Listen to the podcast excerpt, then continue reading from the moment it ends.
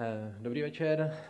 Eh, především bych chtěl poděkovat za pozvání Lukášovi a Science Café. To, že říkal o výzkumu tetování, tak to je asi silné slovo.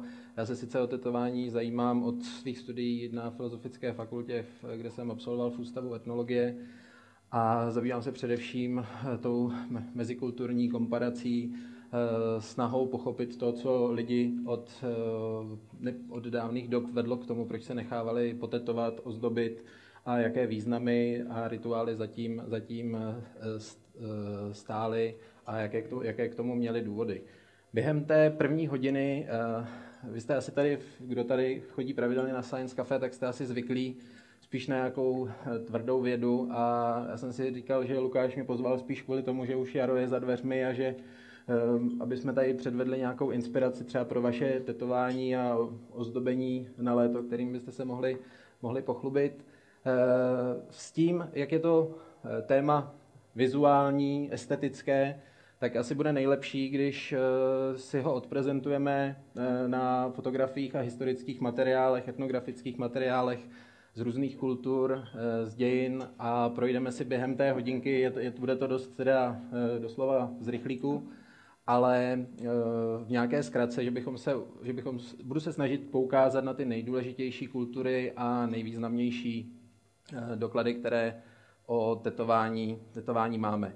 Máme tady připraveny i s kolegy dvě videa eh, z takových nejcharakter, nej, nebo nejzajímavějších kultur, kde to tetování nebylo opravdu velkého významu a to je jednak, eh, ukážeme si, jakým způsobem se tetovali Samoánci v Polynézii tradiční, tradiční metodou poklepávání takových kostěných hrabiček a dřevěného tlouku, kdy se zanášel ten pigment pod kůži tato metoda byla eh, v celé Polynézii dost eh, užívaná s výjimkou eh, Nového Zélandu, Maorů. Ukážeme si, ty měli zase taková dlátka, uhy, kterými vyrývali hlubší, hlubší jizvy. A druhým videem, které si ukážeme, tak je způsob japonského tetování, které se nazývá horimono. A dá se říct, že ve velké, ve velké míře právě tím, jak užívá nebo zdobilo velké plochy těla a nechávalo i volné, volné prostory k tomu, aby vynikly, vynikly ty obrazce a využívalo mnoho barev, tak ovlivnilo moderní tetování eh, skutečně nebývale.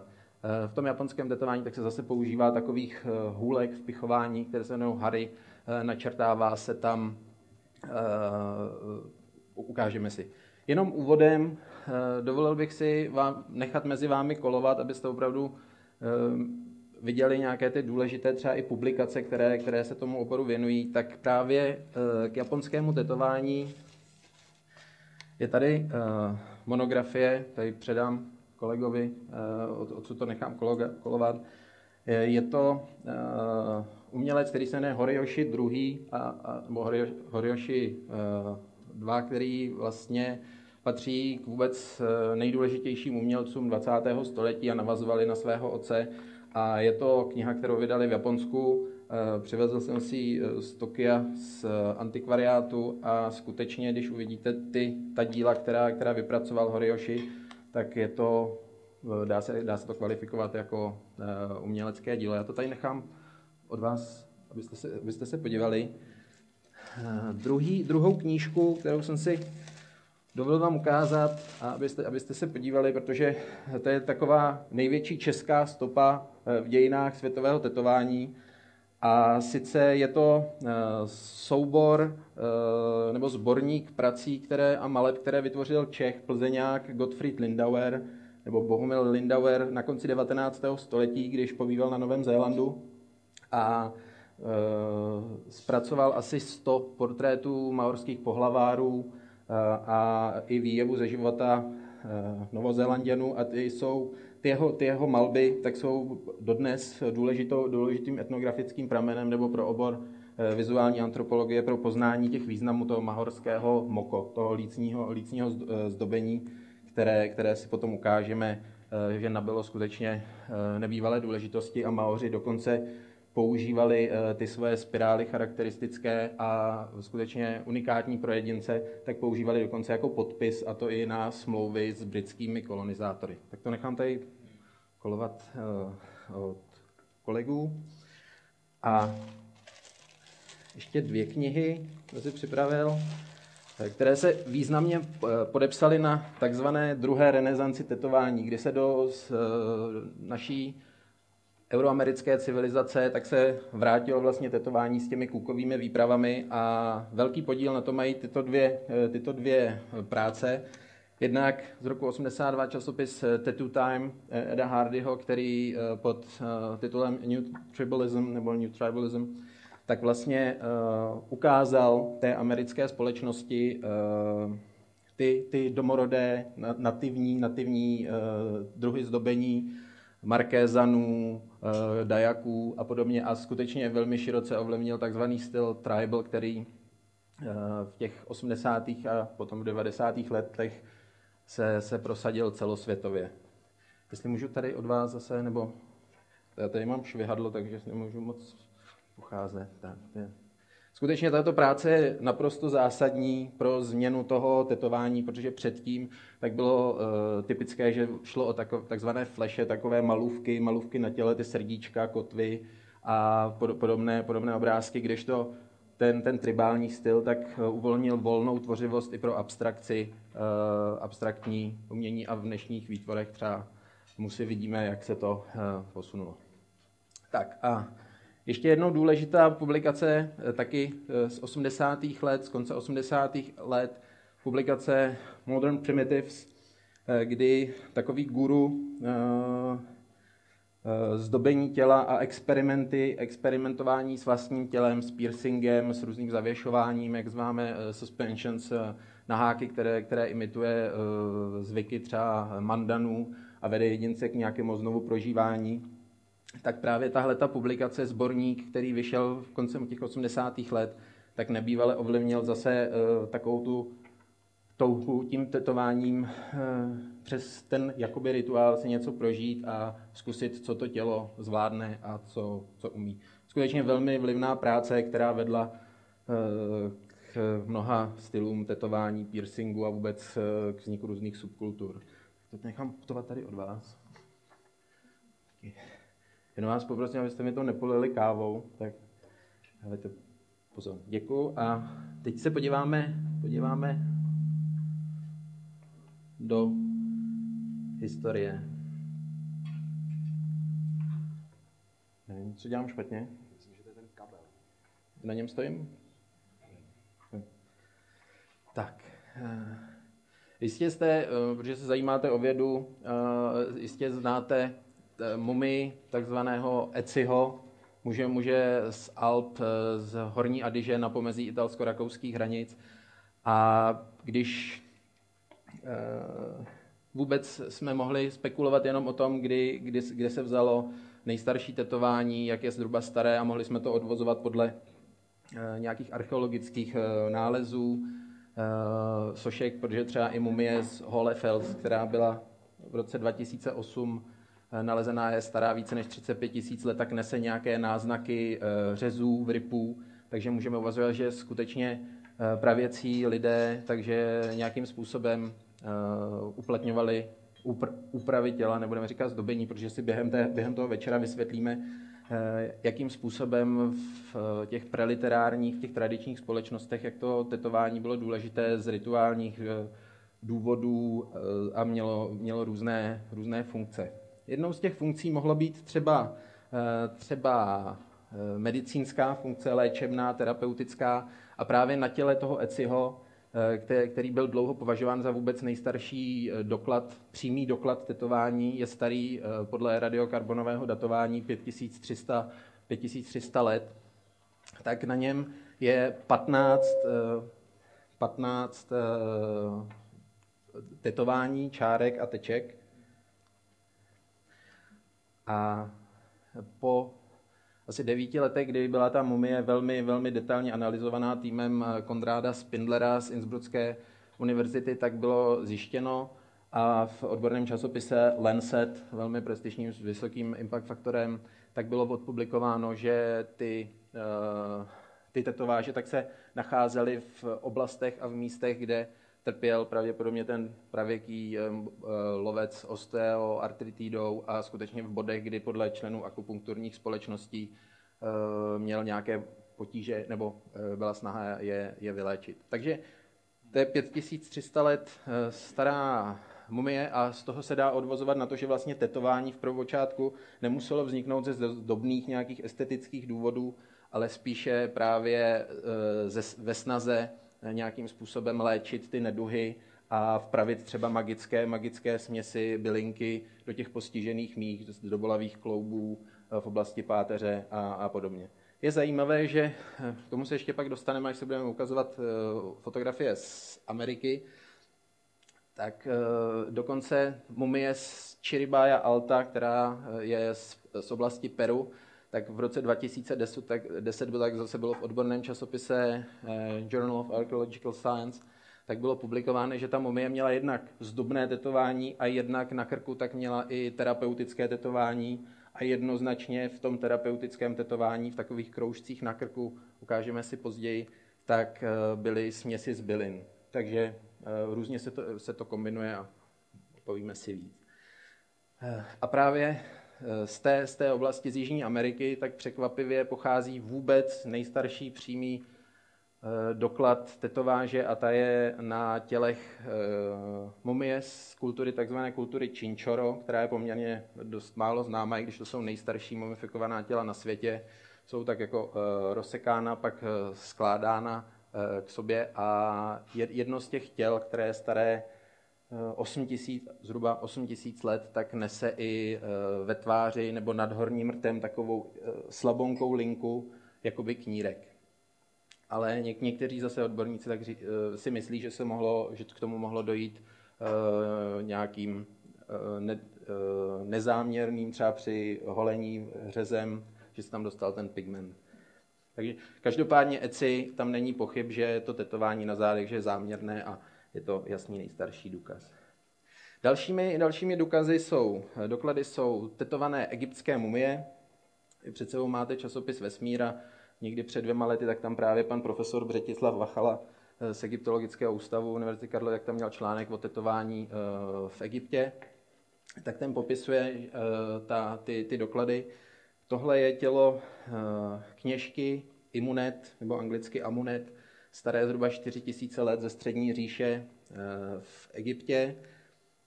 Pro, pro egyptské tetování bylo charakteristické, že bylo především na tělech žen, tanečnic, kněžek a podobně v těch intimních, intimních místech a také se vytetovával, jak ještě uvidíme, bůžek Best, takový pro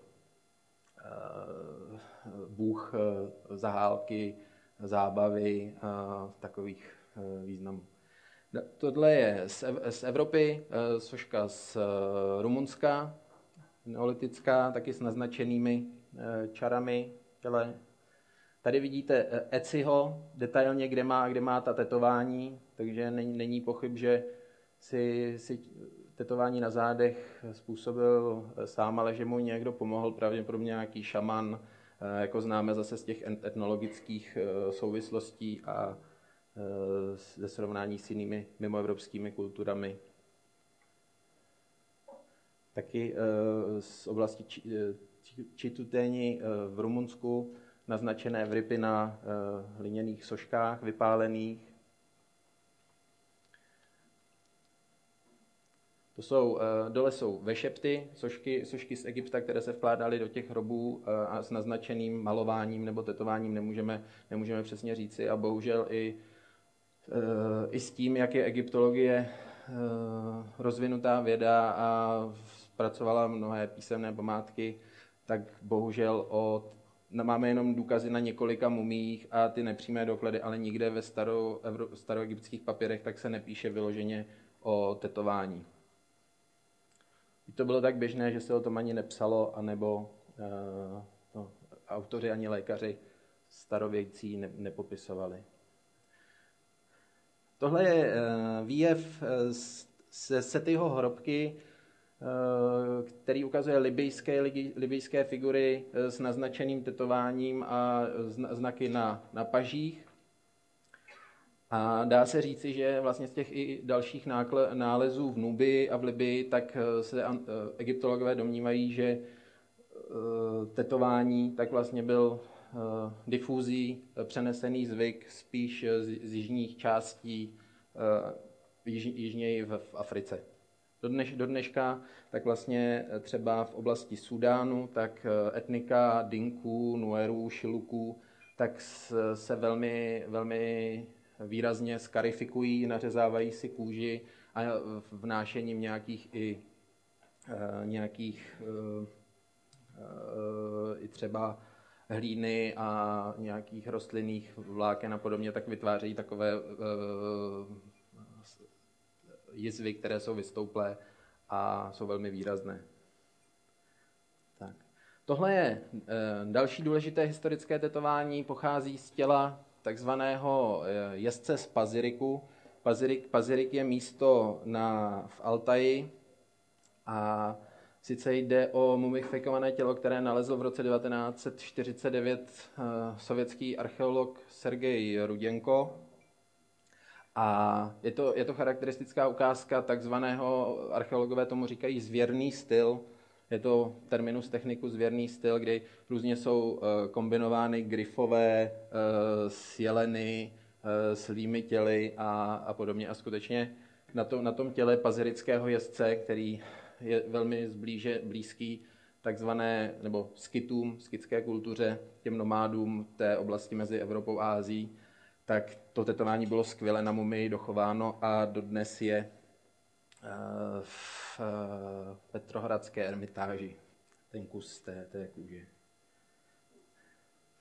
Tady je srovnání vlevo, tak máme eh, muže z Paziriku, který má opět drobné tetované tečky eh, v oblasti páteře, zřejmě terapeutické, s tím, že na pažích tak měl ty gryfy a jeleny, ale zase měl dva druhy tetování, jednak estetické, které mohlo mít totemické významy, hodnostní značení, eh, zase jako známe z různých kultur, třeba eh, v Americe, kdy podle bohatosti tetování tak se poznali, se rozlišovaly náčelnické stupně nebo dokonce i zásluhy, kolik třeba přemohl dotyčný nepřátel a podobně to u těch eh, nomádských skytů eh, mohlo být taky tak. Každopádně toto jsou ty terapeutické tetováže.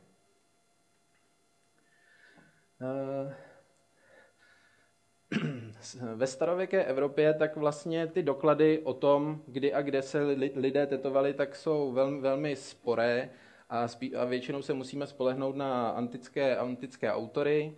Eh, když se vezmeme od dějepisu Herodota, tak vlastně ten již píše eh, někdy vlastně v, polovině eh, století před Kristem, tisíciletí před Kristem, pardon, tak píše o tetovaných trácích na, v oblasti Bulharska, Rumunska dnešního, kteří byli tetováni podle vstupňů a tetovali se o nich především, především ženy, Další antičtí autoři, jako Tacitus, třeba tak píše o tetovaných Germánech a asi, asi dobře znáte ten citát eh, Cezara eh, o modře zbarvených Brit, Britech, Britanech, který se barví boritem na madro a historici dlouho vůbec spekulovali, jestli to bylo tetování nebo barvení a že ty piktové, ty pomalovaní pictus, z latinského pictus, eh, tak vypadaly asi nějak takhle. To není žádný historický doklad, spíše eh, ten, tento obrázek tak je eh, představa ze 16. století z knihy Theodora Debry, jak mohly piktky, tedy obyvatelé Británie, vypadat. Z vázy z Aten vyobrazení trácké Benády s tetováním na, na ruce. Tohle je eh, pazirická kůže, které jsem říkal, ta je právě uložena v antropologických sbírkách eh, Fermitáži. A tady máme pěk, pěknou fotografii Ecio.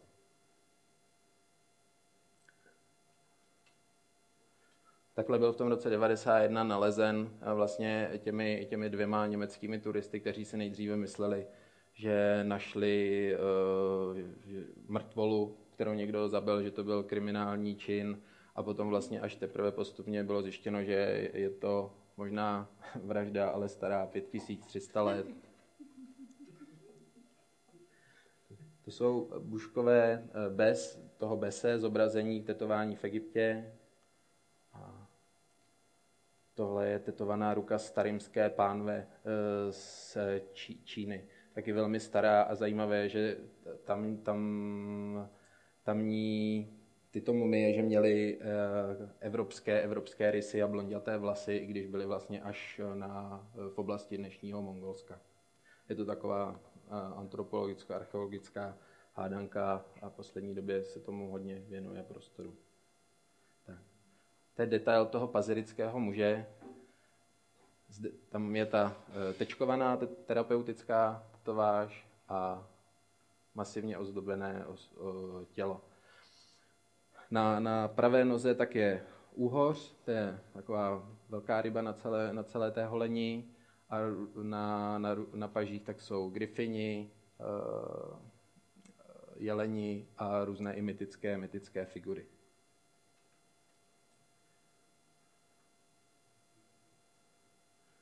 Tohle je Venuše z Hohlefels eh, z Německa, eh, vzpomínaná 35 tisíc let stará. Ale vůbec nejstarší trojrozměrné zobrazení člověka, které, které máme. Nalezl to tým Eh, německých archeologů. Jenom, jenom v rychlosti zmíním to starověké tetování v Evropě, protože opravdu těch dokladů ani vizuálních mnoho není. E, dříve se soudilo, že e, v těch antických pracích řeckých i římských autorů, že takzvaná uváděná stigmata, takže byly cejchy na tělech, na tělech trestanců, a ne, nebo otroků. Nicméně od eh, zásadní publikace eh, v časopise Classical Antiquity eh, C.P. Jones v roce 87 tak je uznáváno, že především šlo o tetování, protože pak i některé ty interpretace to, těch řeckých textů tak vyznívají spíše, že se užívalo jehel, ale s barvou. Takže skutečně v antice, antika Středomoří tak znalo tetování, ale je důležité, že právě v tom negativním smyslu, v tom punitivním smyslu, eh, kdy byli označováni otroci a pak také křesťané, eh, třeba kteří byli odsouzeni k práci, k práci v dolech. Je zajímavé s tím v tom evropském eh, areálu, jak se, jak se ten význam tetování postupně měnil a z toho původně trestaneckého a negativního významu, tak právě na tělech prvních křesťanů kteří se začali tetovat křížky s akronymy Ježíše Krista,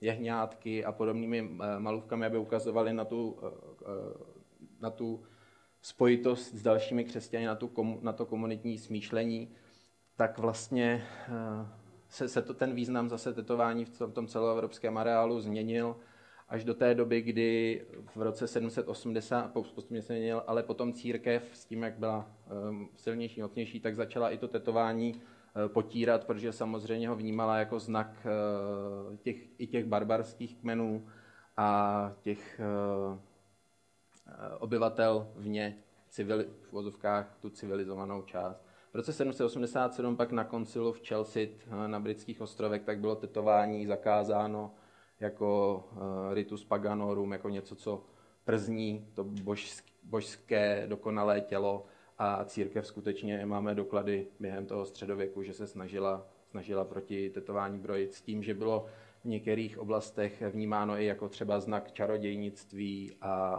uh, zase se vracely ty hlavně negativní, negativní konotace a vlastně až do zámořských objevů, tak uh, tetování uvadalo v Evropě a bylo prakticky vytlačeno eh, na okraj společnosti.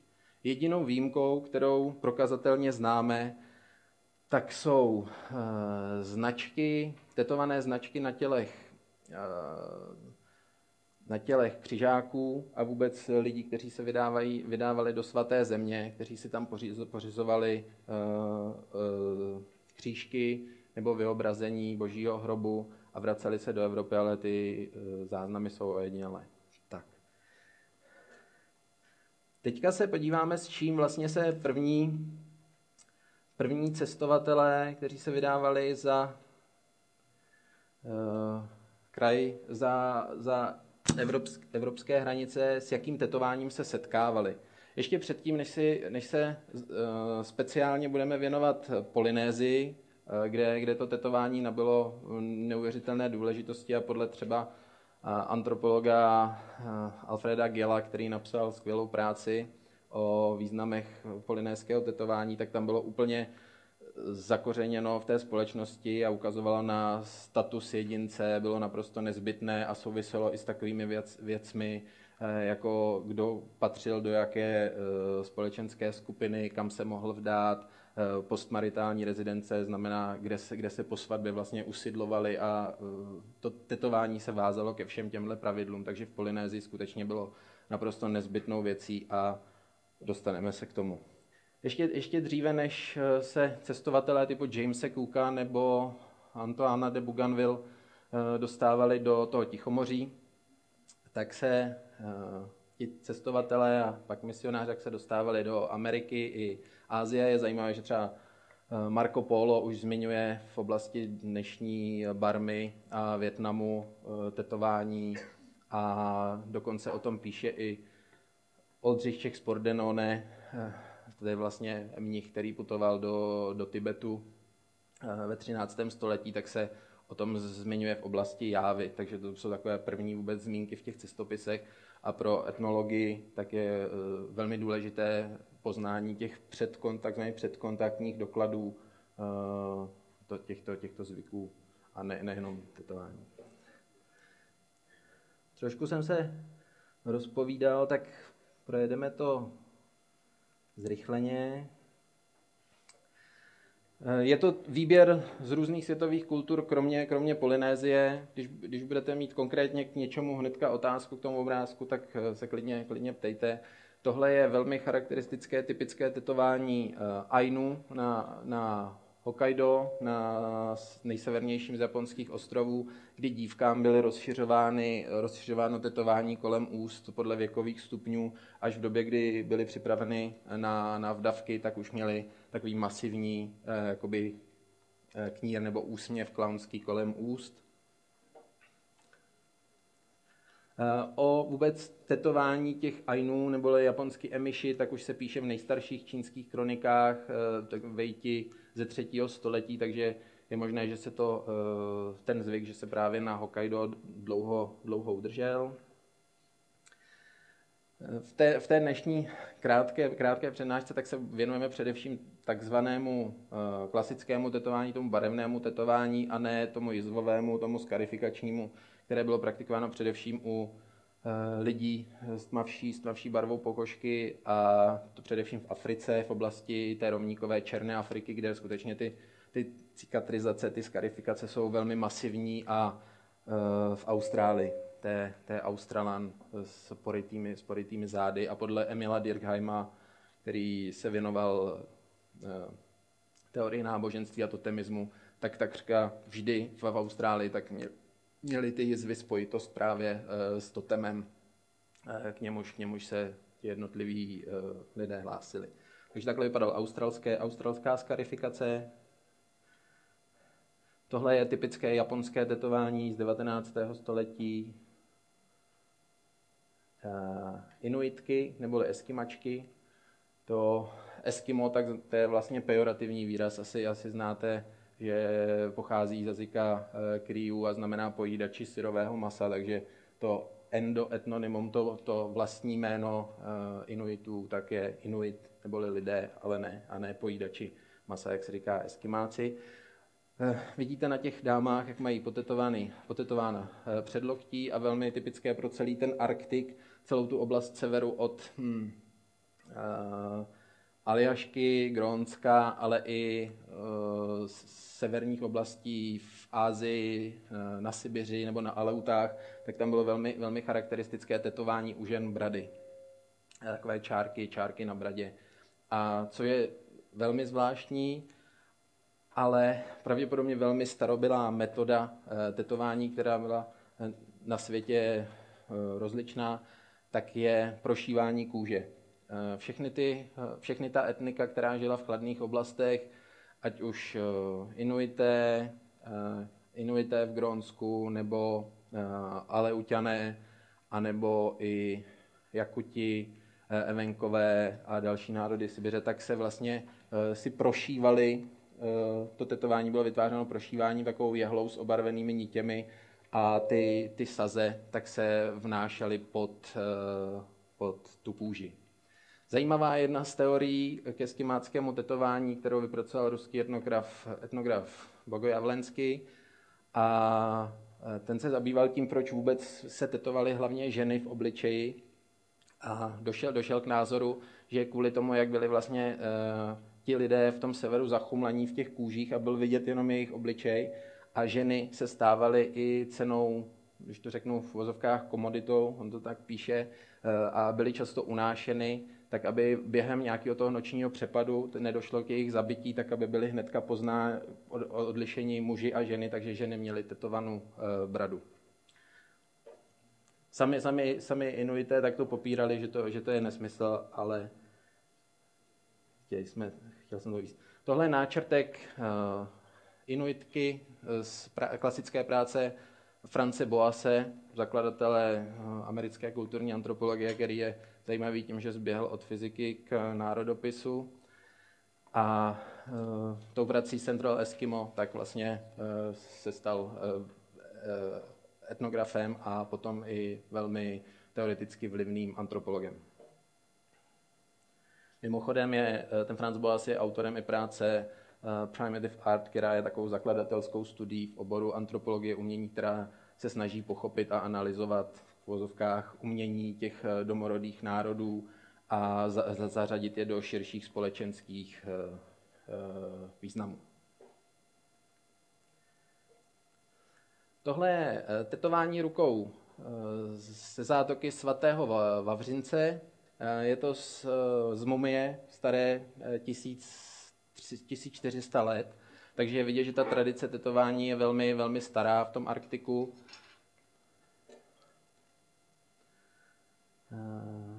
Na ukázku eh, Indián eh, ze Severní Ameriky z, z 19. století z prací Karla Bodmera.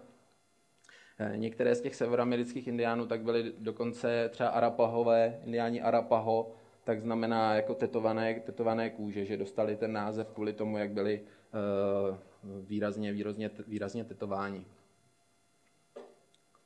Klasickou prací vůbec k tetování amerických indiánů tak je studie eh, A.T. Sinclaira eh, z roku 1908, který uvádí, že to tetování v obou Amerikách muselo být tak časté, když se o něm moc nepíše, ale že eh, v těch misionářských zápisech se s ním setkáme, ale bylo asi tak běžné, že se tomu ani moc nevěnovali ti národopisci.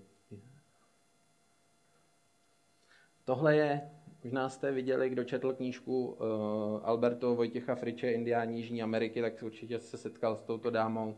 To je indiánka eh, Kadjuvejů z Jižní Ameriky, z oblasti Gran Chaco, kde původně ty vzory byly, byly tetovány, ale tohle to je malba a zajímavé je, že byla, byla tak trvalá právě v oblasti Amazonie a v oblasti uh, Gran Chaca, z takzvaného plodu Jenny Papo americana, což je uh, takový, takové jako jablko, z kterého se dostává ta černá, černá míza, černá šťáva a vydrží i v tom tropickém pralese na těle třeba 14 dnů, jak popisovali etnografové a dokonce i, dokonce i první, první autoři, kteří psali vůbec o objevování Jižní Ameriky, jako třeba Jean Delery, uh, který se už o tom Jenny Papo, o tom malování tou šťávou zmiňuje a dokonce eh, v českém, v českém překladu, který v 16.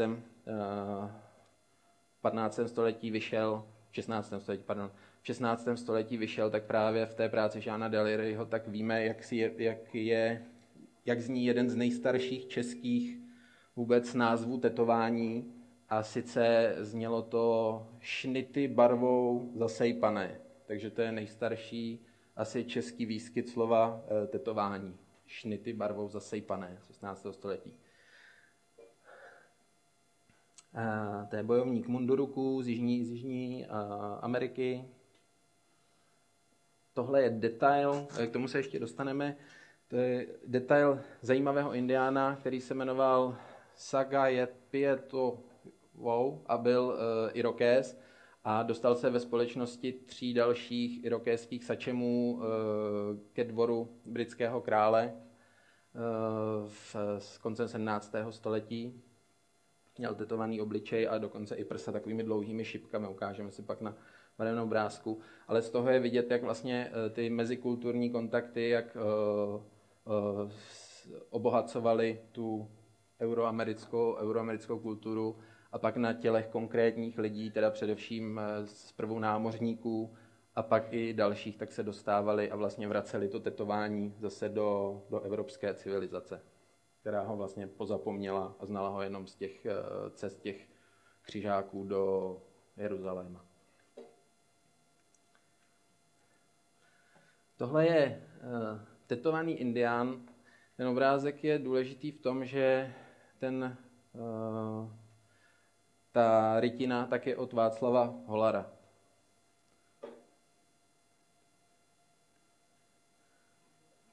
To jsou právě ty čtyři sačemové, irokéští a mohavští, kteří byli uh, v Londýně a šokovali samozřejmě tehdejší, tehdejší uh, obyvatelstvo.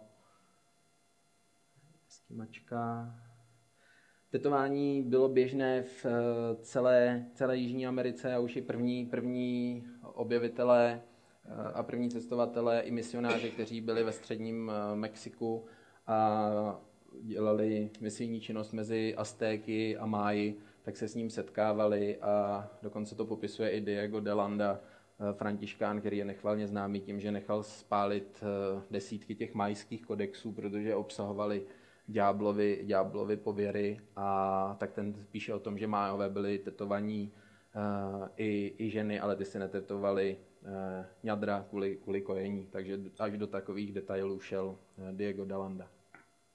Z té střední Ameriky tak pochází zajímavý příběh hnedka z, té, z prvního, prvního objevitelského období, kdy vlastně uh, Jeronimo uh, Francisco de Guerrera, tak vlastně to byl eh, Španěl, který zběhl k májům, nebo byl nejdříve zatčen, nebo pardon, zajat, zajat máji a nějaký čas eh, mezi nimi žil jako, jako otrok, ale potom získal statut a dokonce si tam pořídil i děti, manželku a nechal se potetovat. Takže to je prokazatelně první, první Evropan, který se tetoval už v 16. století v eh, Americe.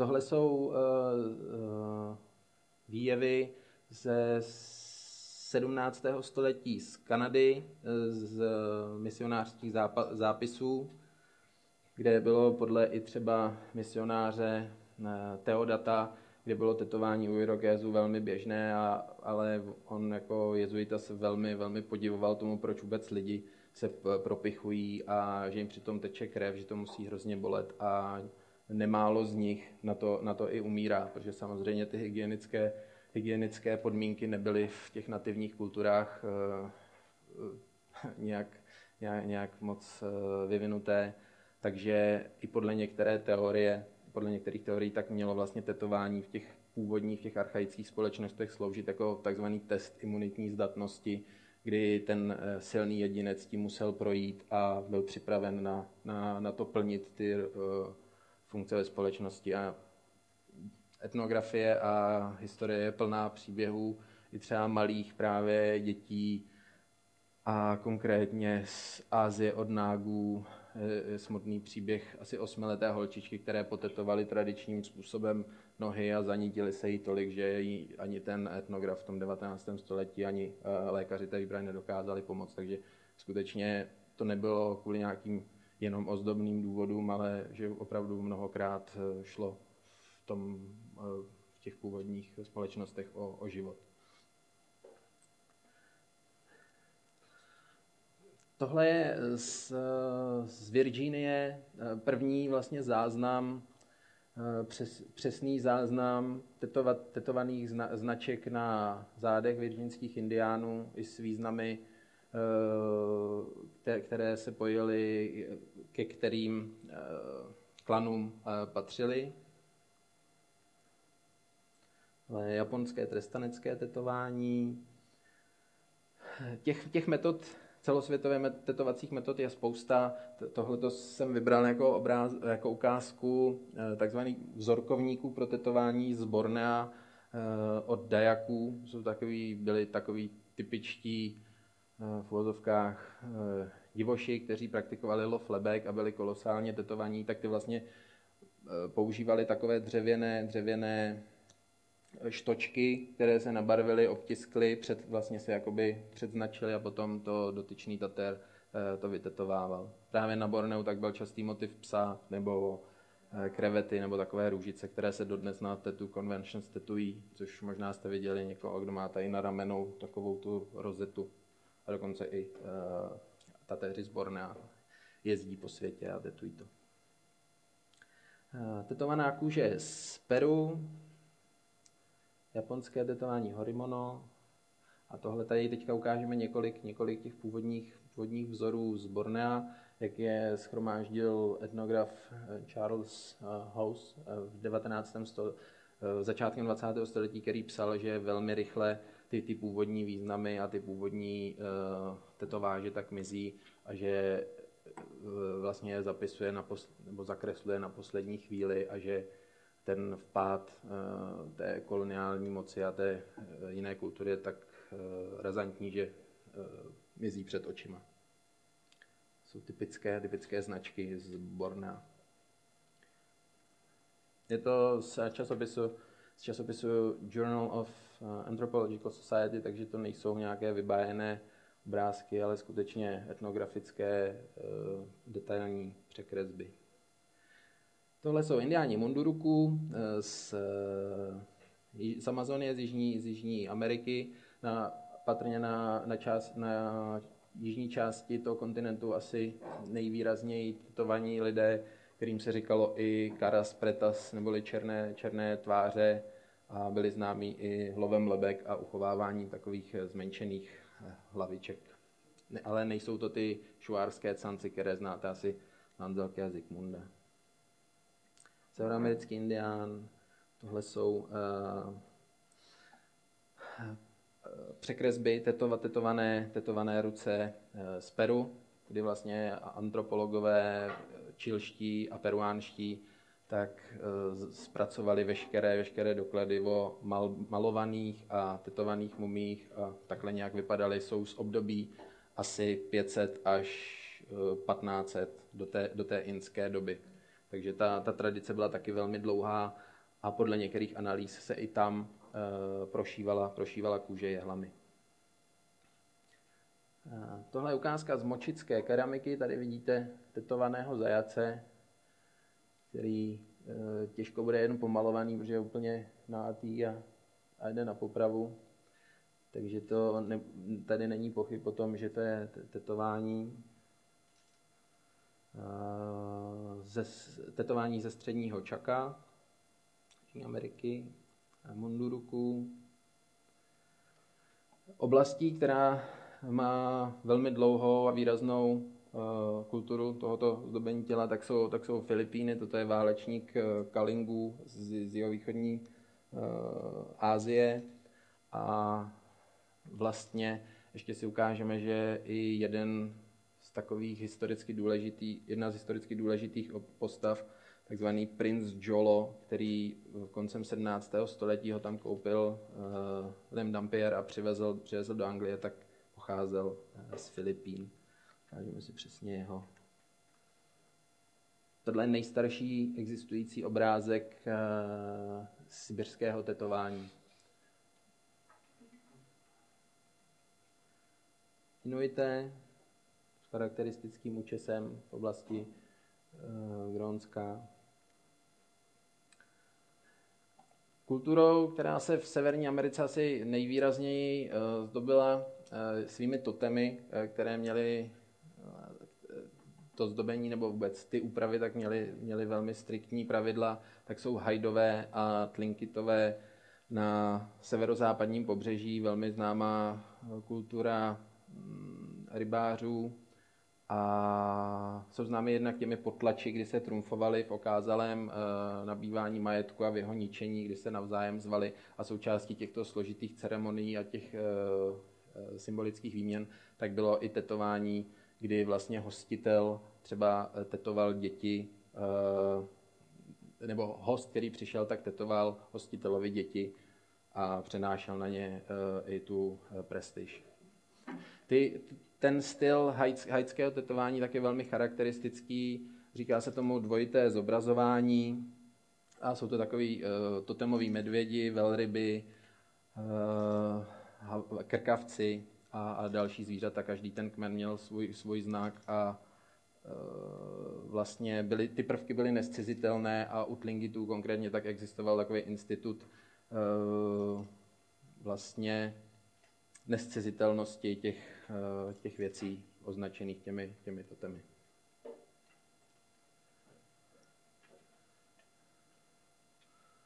té náčelník hajdů. Ono tam bylo docela zima při tom pobřeží, takže těch historických fotografií té z poloviny nebo z konce 19. století tak moc se, se nedochovalo. Vidíte na prsou, tam má uh, vytetovaného medvěda, stylizovaného. To jsou ainky japonské, z toho Hokkaida, které měly i tetované, tetované uh, ruce těmito, těmito čárami. Podobně se tetovaly i obyvatele japonských ostrovů Ryukyu, Ainka, to jsou um, ženy Motu z Nové, z Nové Gvineje, z Papuji Nové Gvineje. Zase tam souvisely s rituály přechodu, s eh, tím, aby, že tetovaná dívka je vlastně připravená plnit ty eh, ženské role ve společnosti, tak dále. Takhle vypadal proces tetování u Atajalů nad Chajvanu. Tam tetovali, tetovali výhradně ženy podobnou metodou jako v, podobnou metodou jako v oceány. Tady je tetovaná Melané Jezanka, taky motu a tajalské typické Včkové tetování tváře ženy, která symboli, tím symbolizuje, že je dospělá. Další atajalka, nástroje, různé, které se k tetování užívaly. První obrázky z, eh, ze Severní Ameriky, které vypodobnil eh, francouz Lemoyne a Theodor Debry je pak přetiskl v takové eh, klasické, klasické, klasické práci. Proto poznání historie, historie tetování a významu v těch eh, společnostech, v těch kulturách, které ještě se nezměnily pod vlivem eh, buď Britů nebo Francouzů a tak dále, tak je, tak je důležité kombinovat ty literární prameny, deníky misionářů i zprávy v těch cestopisech spolu s těmi uh, ojedinělými uh, obrazovými, obrazovými doprovody, ale je důležité je ne, nepřeceňovat, protože samozřejmě jsou dost často stylizované a neodpovídají zcela, zcela realitě. Že třeba konkrétně ten Lemoyne eh, to ty měl skici, ale potom ty, ty malby tak zpracovával až s odstupem několika let, když byl, když byl zpátky v Evropě, takže určitě tam došlo k nějakému posunu. To, jak vypadali původní obyvatelé Floridy a Virginie. Další ze Severní Ameriky výjevy té taky z Theodora Debry, z té klasické práce o novém světě, kde, kde se objevily vůbec první spodobnění uh, indiánů, uh, vizuální spodobnění a první obrázky.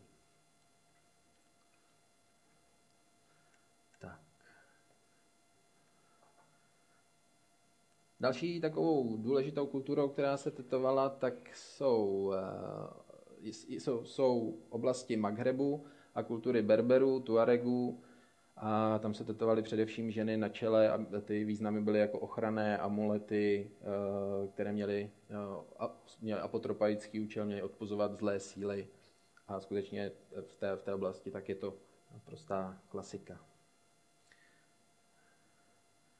Tohle jsou uh, tetováže z Mikronézie, z, z Japu konkrétně.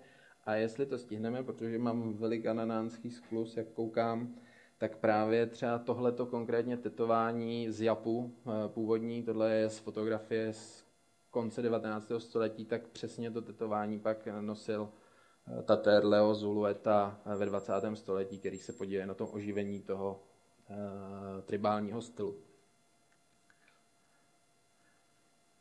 To je z práce Friedricha Racla, stylizovaní obyvatelé Oceánie, ke které teďka, teďka přejdeme. Já to musím... To je Mentavajec současný eh, z ostrova Siberut z Indonésie. Eh, tam jezdí hodně Evropanů, včetně spisovatela, spisovatele Josefa Formáka, který se tam také nechal tetovat. Jsou, mají eh, mentavajci, tak mají takové typické dlouhé čáry po celém těle, které se nejdříve zase předznačí barvičkou podél, podél travin, podél, že se udělá taková vlastně čára, která se potom vytetuje. Tohle to je ta, ta mumie, o které jsme si říkali, z Peru, Chiribaya Alta. Zase dvoj, dva druhy tetování, buď zdobné, nebo nějaké uh, magické, uh, totemické, statu, statusové a podobně na rukou, s takovými malými opičkami a hady a pavouky. A za krkem, tak to prokazatelně terapeutické, které v sobě jiný pigment, jak prokázaly ty analýzy fyzických antropologů a anatomů ale mumie z Kilakicok, nejstarší jasný doklad uh, inuitského tetování z, asi ze 14. století. Z těch šesti mumí žen tak bylo, a dítěte, tak bylo pět, pět tetováno v obličeji. Takhle.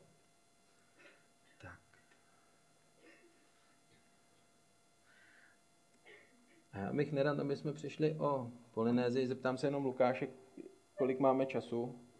Jo, jo. Tak teďka bych s dovolením poprosil uh, kolegu na ten zvuk, že bychom si ukázali, jak, jakým způsobem se tetovalo v Polynézii tou metodou a pustíme si krátké video.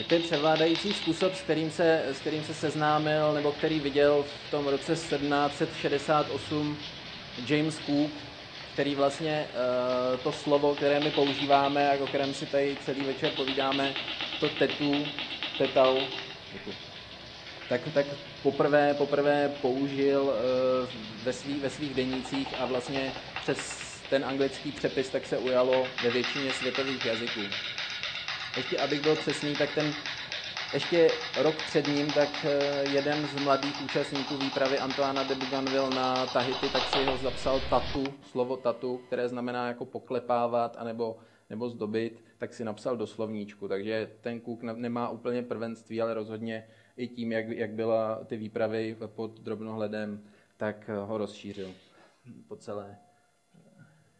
A ještě si pustíme jedno jedno video ze Samoji, kde současný Samoanec tak vlastně během dvou minut tak vypráví o tom, jak je to, jak jsou tatuáže, které se na Samoji jmenovaly Pea, jsou to takové typické známé kalhoty, vytetované, jak byly, jak byly. Um, high chiefs, uh, we call it uh, tapau, or the highest ranking uh, chief village, and then we have Usoli, which is vlastně muž, který nebyl tetován těmi, těmi kalhotami, tak nebyl považován za dospělého a atraktivního. Tattoo comes from the word tatau, which signifies honor, strength, virtue of Samoa. It started from the 1400s when we started the art of tattoos. If you were to have the interest of learning the culture, you must have a tattoo to come in the chief's house. We Samoans tattoo from our waist all the way down to our knees. Usually it takes one to two weeks because it's so painful, they're applied by section. Through the process, you lose a lot of blood. As we go to the ocean and wash off uh, the blood and, and try to massage our body and help relax the muscles and the salt water we believe that helps uh, heal the tattoo. And the first part of the tattoo would be the va. Va signifies our canoes of Samoa, the knowledge of the ocean. Right here on my rib cage here will be the rafter of this chief's house. That signifies unity in our family and signifies honor. Then we go down to our lower part of the tattoo and down to our knees. The Samoa is right below the knee. The last portion of the tattoo is the punyalo. Then that completes your attire as a chief. Um, we believe that after being tattooed, you should be a better man. You should, all your affairs, all your dealings with uh, the, your people should be in honesty and integrity. We have instruments that apply the ink to our body. This is hautapulu, which is made out of the incisions of the boar that is fastened to a piece of turtle shell, an instrument to apply the ink in the large dark side of the tattoo. This is a sao used to apply this instrument to your body with the ink. The Aosongi Asola Poa, which is to apply the bigger rafters. And then we have the asola Asolaiti, is to apply uh, rafters or lines of the tattoo. And then we have the Aomono right here, used to apply the, the small markings. The ink comes from the candle nut. We call it lama in Samoa. So the tattoo, therefore, it's um, our identity as Samoans. It's an honor for you as a young man to uh, go through that tattooing. It um, elevated your status in the community, in the Council of Chiefs, and your family or your ainga. And that's the tattoo of Samoa or the, the.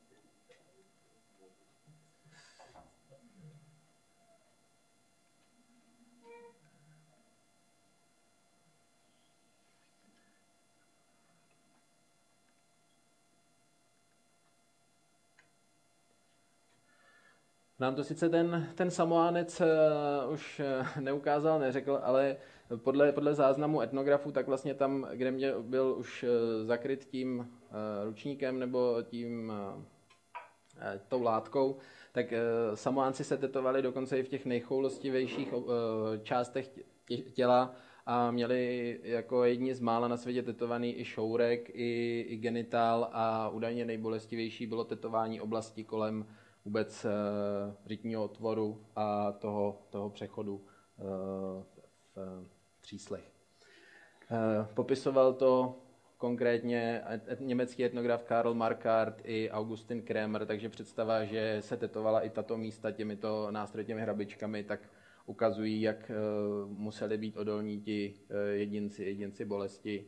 A dokonce jsou i zprávy o tom, že náčelníci důležití pohlaváři, kteří chtěli demonstrovat naprostou, naprosté opovržení bolesti, tak měli výjimečně tetován i žalud toho, toho penisu. Takže uh, tolik k samoánskému tetování. Nej, nejslavnějšími, ale asi tetovanými polinézany, tak byli uh, Maoři. A sice proto, že si vybrali pro zdobení a poznačení tváře uh, tu nej, nejviditelnější část těla, obličej a to, tam, to moko, jmenuje se moko, to tetování lícní bylo vytvářeno takovými hrabičkami a dokonce ty vrypy jsou až třeba 2, 2 mm, 2 mm hluboké a muselo to být taky enormně bolestivé a uh, mělo to, jak si ukážeme, řadu významů.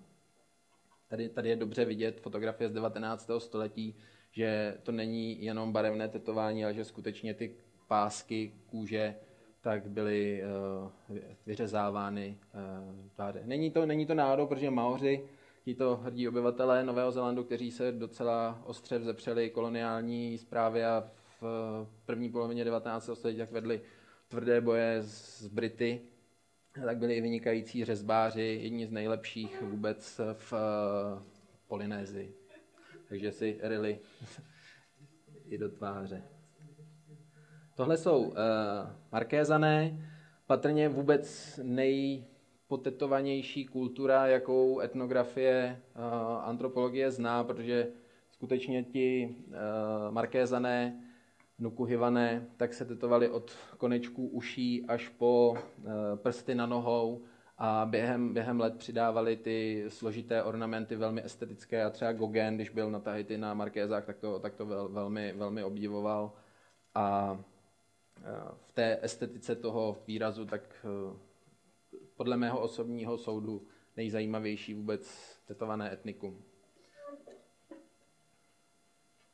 Klasické práce o tetování Markéza napsal Karl von den Steinen, německý etnograf, anebo uh, americká antropoložka Hendyová a další. To jsou uh, typické vzory z, z Marquez, právě z von den Steinena, maorské tetování, je velmi působivé. A už ten Cook i ten jeho vědec Joseph Banks, uh, který, který se s ním plavil, tak byli vlastně nevěděli, co si o tom mají myslet o takto ozdobených lidech, jestli, se, jestli je mají obdivovat, bát se, jestli mají vůbec, byla to taková směs pocitů, strachu, obdivu, úcty. Dokonce už eh, Immanuel Kant, eh, jenom několik let po těch kůkových výpravách, tak už píše vlastně o titovaných Maorech. Takže to, že přišly informace o tom, že někdo takhle nakládá se svým tělem, tak museli být v Evropě šokující. Nehledě na to, že Cook si přivezl teda i Tahitiana, ale později se objevili i Maoři v Londýně. Tohle je taková eh, smutná eh, část dějin tetování a sice těmto hlavám eh, se říká, se říká Moko Mokai a jsou to trofejní, trofejní hlavy Maorů, se kterými se ale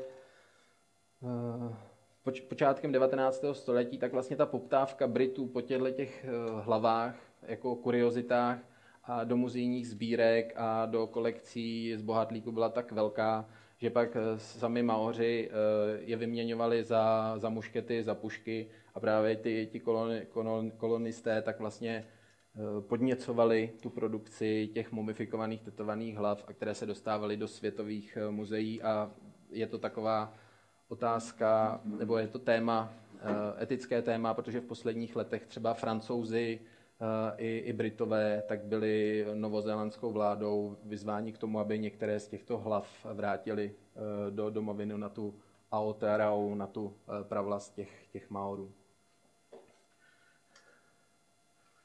To je typické náčiní, které se používalo, ten hřebínek, viděli jsme, jak to funguje.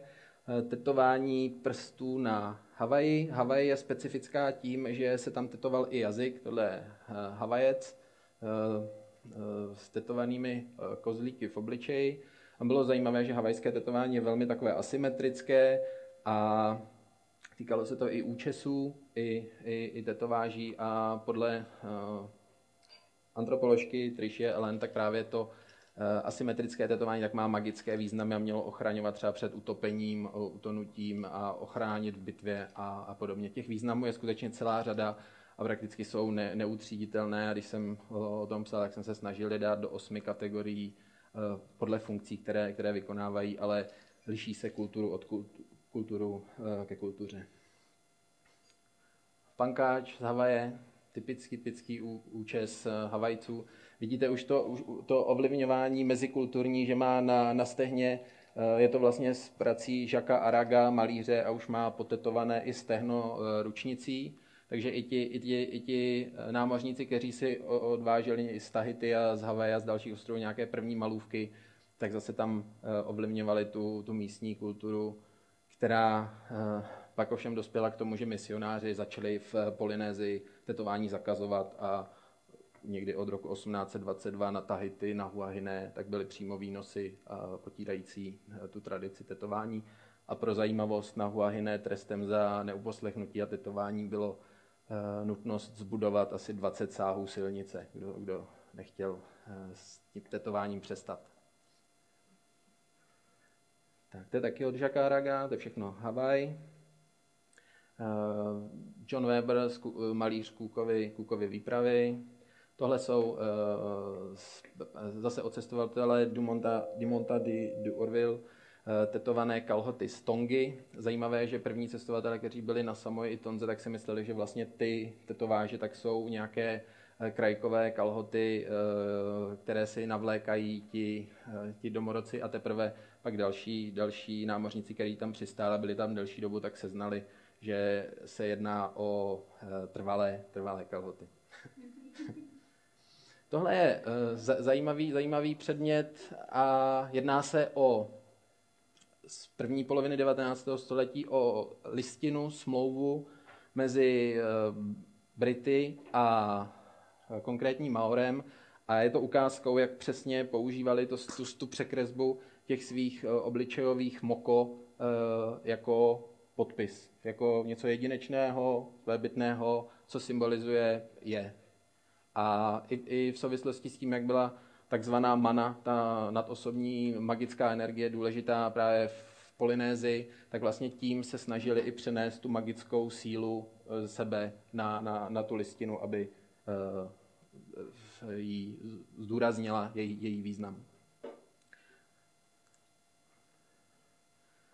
Tohle je překresba uh, náčelníka, který se jmenoval Tepe Hikupe, jedno z nejsložitějších uh, tetová, jedna z nejsložitějších tetováží. A podle, uh, Ameri, uh, pardon, podle novozelandského antropologa uh, Simonse, který se detailně zabýval uh, maorským tetováním, tak ty jednotlivé spirály a umístění tak má význam, které vypovídá o tom,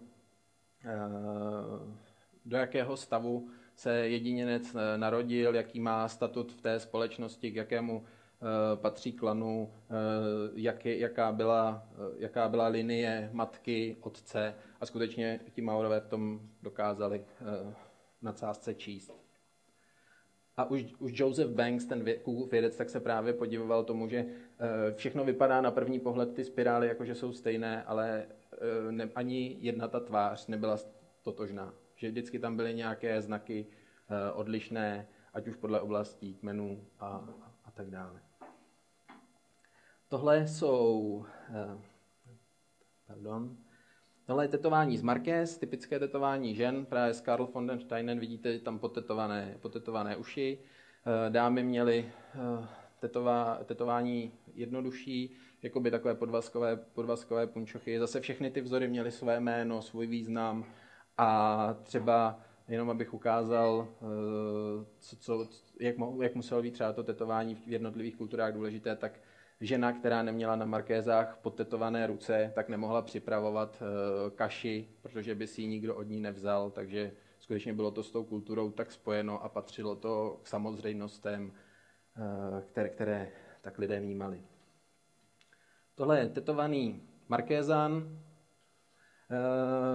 Markézané byli zdobeni od, od nějakých 12-13 let, postupně se přidávaly ty ornamenty a ty Eh, ty obrazce a vrcholem eh, bylo, nebo ne, ne, podle eh, Langsdorfa, který tam přistál v roce 1804 a pořídil s Kruzenšternem o tom jako důležitý, důležitý zápis, tak nejzajímavěji, nejzajímavěji a nejlépe zdobení byly markézani kolem 30 let, protože pak, když se přidávaly ještě další ornamenty, tak už mizely ty plochy a vlastně třeba 60 letí pohlaváři a náčelníci tak byli úplně černí, že vypadali jak tam píší ti, ty ruští cestovatelé později, že vypadali jako negři a černoši z rovníkové Afriky. Takže do těch 30 let to vypadalo takhle nějak a pak se už překrývaly i ty další, další motivy a motivy. Tak, trošku to asi zrychlíme, aby jsme, aby jsme tak o půl, o půl skončili a pak dáme prostor uh, otázkám. Já nevím, jestli tady putuje ještě ten Eh, Gottfried Lindauer, ty, tak to jsou ukázky právě toho eh, jeho, eh, těch jeho, těch jeho maleb Maorů z konce 19. století. A je zajímavé, že už počátkem 20. století do té Partridgeovy galerie v Aucklandu tak chodili i potomci těch, těch, těch Maorů a vysedávali před těmi plátny a vzpomínali na svoje předky a dokázali tam sedět třeba celé hodiny a přitom někdy i, někdy i plakali a e, byli unešeni tím, tím realistickým spodobněním těch, e, těch, těch Maorů. Pro zajímavost, těch pláten je kolem, kolem stovky a dvě z nich tak jsou v depozitářích Náprskova muzea v Praze. A sice je tam paní Háromy a jeden náčelník, jinak je všechno na Novém Zélandu. Je to považováno vlastně za národní novozélandský poklad, který vytvořil Plzeňák. Důležité pro etnografii ne, nejen to, že eh, ty tetováže přesně, přesně odpovídají eh, těm jedincům, ale taky to, že eh, ke konkrétním těm obrazům známe i detaily o těch jednotlivých osobách, kde žili, čím se vyznamenali v historii, jak byly důležité pro, pro máorskou společnost a čemu od, mohly odpovídat ty jejich spirály ve tváři. Maorky ženy tak byly tetovány na bradě, to zase symbolizovalo eh, ten eh, statut dospělé ženy, takhle ten Lindauerův eh, portrét tetování, pardon, má zachycení procesu tetování, nohy z Marquez, Markézan. Tohle je patrně poslední celotělově zdobený Markézan z roku 1922. Pochází z práce etnografky Hendyové a pak už bohužel ta, ta tradice mizela, ale díky právě těm pracem etnografů a s tím znovu oživením tradic v francouzské Polynézii a té snahy revitalizovat tu kulturu, tak vlastně i dneska si eh, současní tatéři na Markézách nebo na, eh, na Tahiti a na dalších ostrovech, tak si vlastně eh, to vrací skrze přes tyhle ty staré etnografické záznamy do společnosti a s takovým tetováním se v Polynézii už setkáme. Tohle je patrně zase poslední tetovaný uh, muž z Velikonočního ostrova, z Rapanui, kterého zachytil norský etnograf uh, Hjalmar Stolpe. Tetování ze Samoy, to je z Markharta, německý etnograf, tam právě to poklepávání. E, obecně, obecně v Polynézii tak Mm, těm tatérům, tak tatéři měli k ruce i nějaké pomocníky, které učili tomu umění. A vlastně tatér byl v polinéské společnosti velmi, důležitá, velmi důležitou osobou, byl něco jako kněz a vůbec to pomenování e, polinéské Tohunga, Tohunga Tamoko, třeba kněz pro tetování, nebo Kahunga, Tohuna, tak ukazovalo, jak e, důležitý statut a e, ve společnosti tatéři měli. Samoji, jiná Mokomukaj, tetované hlavy. O nich napsal celou, celou práci o vůbec významech maorského tetování, napsal generál Robly, eh, který eh, katalogizoval a ve svých sbírkách měl asi 30 takovýchto hlav, poměrně bizarní sbírka. On to byl generála eh, válečník, který pak začal se zabývat tím mizejícím zvykem. Tohle je další historický klasický obrázek Markézana, Eh, z 18. z konce z 18. 19. století. Tam je zajímavé eh, i ten účes, který se jmenoval eh, tautiky, měli ojedinělý a mohli se vytvářet válečníci, takové jakoby čerto, čertovské rušky na hlavě. Jestli budete shodou okolností, tady jsem koukal, že Lukáš distribuoval ten vesmír na obálce s Indiánem, tak tam je krátká, krátký článek o vůbec podobně významech účesů Eh, a vlasů a fousů v lidských dějinách eh, k magickým účelům a tak dále. Další maorská Mokomokaj. První hlavu tak už koupil vlastně James Cook a v roce 1778 taky eh, pořídil na Novém Zélandu a pak přivezl do, Británie. Tohle je generál Robley se svojí prazvláštní sbírkou. Není se asi moc co divit těm eh, dědicům eh, Mahorů a těm současným Novozélandianům, že se jim nelíbí ty, jak se zachází s těmi ostatky a je to i velké téma eh, třeba v americké antropologii, jak zacházet s kostmi indiánů a jak na nich provádět vůbec třeba hm, vědecký výzkum. I když teďka nedávno v Nature, že jo, tak byla uh, analýza to, těch genů na muži z klavísu. Tak. Havajské tetování, Maorka s typicky tetovanou bradou, uh, tetování stehen uh, u, u Maorů, podle některých teorií, tak takhle nějak mohlo vypadat starší, kahe, starší tetování i ve tváři. Další podpis Maora z listin, zjednodušené podpisy. Tam je, tam je zajímavé, že takto se podepisovaly tyhle ty jednodušší tváře, tak jsou podpisy třeba na smlouvách i s řemeslníky, nebo teda e, i řemeslníci se tak mohli podepisovat, když si třeba někdo u nich objednal nějakou práci, tak se podepisovali e, takhle ty, ti, ti řezbáři, truhláři. Hlavy, hlavy v, z prvního kontaktního období z konce 18. století v britských sbírkách mumifikované.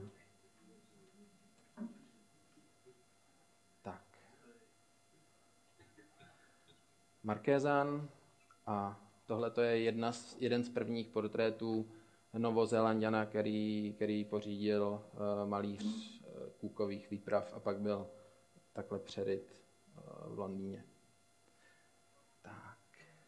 A teďka jako už na závěr se dostaneme k historickému tetování, kdy vlastně díky, díky Eh, těm námořníkům, kteří se seznamovali eh, s těmi odlišnými kulturami, tak začali si některé, eh, některé tetováže vozit zpět do Evropy a došlo k takzvané, třeba američtí historici uvádějí, k první renesanci tetování. A někdy potom v 16., 17. a hlavně začátkem 18. století, tak se tetování vrací zpátky do Evropy kde se prakticky neudrželo s jedinou výjimkou, a to je tetování na Balkáně, kde zůstalo od středověku mezi křesťanským obyvatelstvem eh, v Bosně, Hercegovině a eh, v Chorvatsku, kde si, kde si ženy tetovaly křížky na rukou eh, vlastně i v oblastech, kde, byl, kde bylo třeba hodně muslimů, kde byl silný ten muslimský vliv, tak aby se odlišili. A říkalo se tomu nabocatí kryš. To, je, to, to jsou obrázky z 19. století, ale ta tradice byla uh, velmi dlouhodobá a je to patrně jedno z málo míst, kde se vůbec tetování v Evropě udrželo po dlouhá staletí. Jinak se nechávali právě tetovat námořníci, kteří to přiváželi a tohleto uh, námořníci spolu s těmi varietními umělci a um, cirkusáky a potom vlastně i s tou sortou takových těch kriminálníků, jak byli těmi typickými nositeli Eh, těch prvních tetováží. A tohle je vůbec nejslavnější asi postava eh, dějin tetování, je to eh, velký Omy svým, svým jménem Horáce Rodler, který se nechal po druhé světové válce potetovat a u George Barketa v Londýně a přišel za ním s tím, že by se chtěl změnit v člověka zebru a ten tatér z toho byl šokovaný a nejdřív, nejdřív Omyho Eh, přesvědčoval, aby to nedělal, že společnost není připravená na tetování obličeje, že bude ostrakizován, vyobcován ze společnosti. On přesto na tom trval a během několika let tak se proměnil ve velkého omyho eh, s plánem stát se cirkusovou hvězdou a vydělat si tím peníze a dotáhnout to tak daleko, že vlastně eh, měl piercingy v uších a kruhy v nose a tak dále. A když George Barkett ve svých memoárech, když vzpomíná když vzpomíná na to, jak ho tetoval, tak uvádí, že si je jistý, že na jeho těle udělal přes půl miliardy eh, vpichů tetovacím strojkem. Tohle jsou eh, z roku 1861 od eh, vlastně lékaře Lakasaněho, jak vypadalo tetování v 19. století v kriminálech, v těch nejnižších vrstvách společnosti a vlastně z nich se postupem času Eh, dostalo až k něčemu eh, vlastně soudobému umění a to, to, tomu estetickému výrazu. Tohle je obrázek z práce eh, Cesare Lombrosa, možná znáte jeho teorii člověka delikventního, který se měl vyznačovat tím, že tíhnul k tetování a že se podle toho dal dobře poznat kriminálník.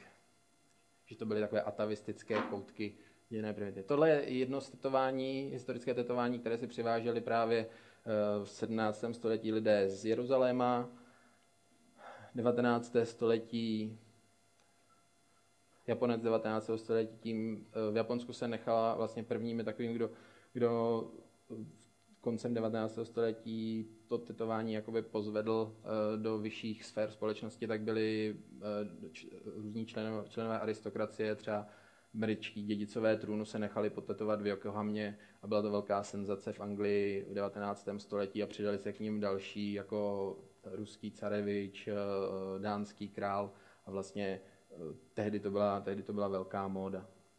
Tohle je další, slavný, další slavná osoba, taková, díky, ní, díky které těžíme, těžíme rozpuku tetování i v té, i v té druhé renesanci, teda v tom období uh, po v druhé polovině 20. století, kdy se stalo tetování něčím naprosto běžným, už se nad tím, uh, zvláště v anglosaském světě, nikdo nepodivuje, ale tohle je uh, princ Konstantinos z poloviny 19. století, který se nechal tetovat v barmě a na jeho těle bylo asi 388 figur a díky tomu, eh, jak neuvěřitelně vypadal, tak se v Americe velmi dobře živil v eh, Barnemově cirkuse. Další důležitá postava dějin, John Rutherford, ten se nechal tetovat u Maorů a živil se taky jako cirkusák a byl jedním z prvních Evropanů, který objížděli právě města, ukazoval to exotické zdobení a určitě spoustu lidí podnítil.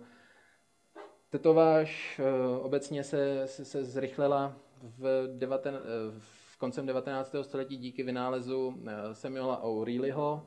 To je pří, přímo záznam jeho, jeho patentu z roku 1891, kdy te, patentoval tetovací strojek, tak vylepšený Edisonův vynález, takový šící opera. Tak. Tohle je ten princ Jolly z Filipín, taky zase jeden z prvních uh, domorodců, který, který Evropě ukázal, co všechno se dá s tělem, s tělem provést a uh, co, co budou v dalších generacích Evropané napodobovat. Tohle je další uh,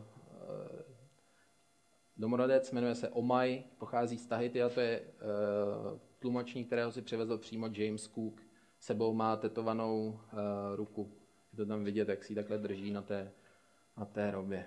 První, první vyobrazení tetovaných Inuitů, Eskimáků v německém, eh, v německém letáku z 16. století. Kříže z Balkánu, přesně tak.